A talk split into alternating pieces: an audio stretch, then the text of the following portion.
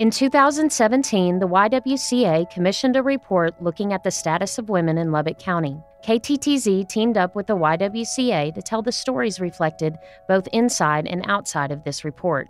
I'm your host, Ashley Cox, for Beyond the Report The Status of Women in Lubbock. In this first episode, we meet Kristen Windham. Kristen found herself living in a nightmare when her marriage to a former police officer turned violent following their wedding. She describes the night when that violence nearly took a deadly turn and finally convinced her to find a way out. He went to the closet and got his gun out. And that's when he put it up to my head and told my mom, You better hang up the phone.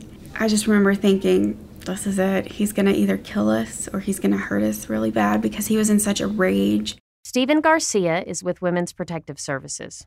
In 2018, there were 4,555 cases of domestic violence reported in Lubbock County.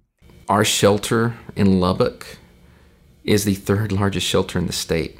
Statistically speaking, we know that domestic violence is so underreported, and Lubbock is certainly not the third largest city in the state, which says something about the amount of violence that is taking place. According to Garcia, that number tends to stick around 4,000 reports annually and he has a few ideas about why.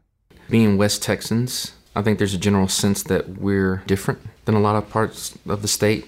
We take pride in being friendly, but on the dark side of that is there's a lot of secrecy. That's a private matter, it's a family matter. The night Kristen's husband pulled a gun on her was not the first time she had called 911. And like many other nights before, the officers who were called to help her but were friends with her husband did not take her seriously. And since his father was also a retired police officer, some of the officers who showed up on her doorstep had even known her husband since he was a child. Being in law enforcement, it's a very close knit brotherhood. There would be times where they would show up and tell us, we all just need to get along. And I'm in tears and I have marks on my face or on my neck. And they would see it, but it was never acknowledged. I felt defeated every time it was hard. And I felt hopeless. I felt lost. Um, I just lost who I was over time. Kristen eventually did leave her husband.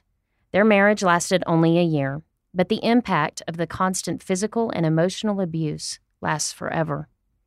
Now, outside of that relationship, she has learned how to talk with and teach her sons who witnessed the abuse about healthy relationships.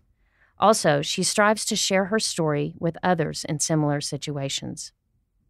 I realized I don't have to be just another statistic. Like, there are things that I can do to help women. Um, and I very much want to be part of the community that is there to be supportive. I think the more we can open up about it and we're willing to accept our faults, but we're willing to fix it, and I think that would go a long ways towards bringing those numbers down.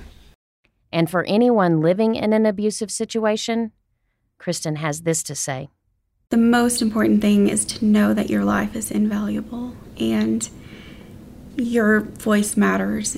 There is a way to get out, and you're not alone. To watch Kristen's full story and learn more, go to Beyond the Report, lbk.com. Next week on Beyond the Report, we meet Lupe Cooks, whose second cancer diagnosis left her with a six figure medical bill. For Beyond the Report, I'm Ashley Cox. This season of Beyond the Report brought to you by Texas Tech Physicians Department of Obstetrics and Gynecology.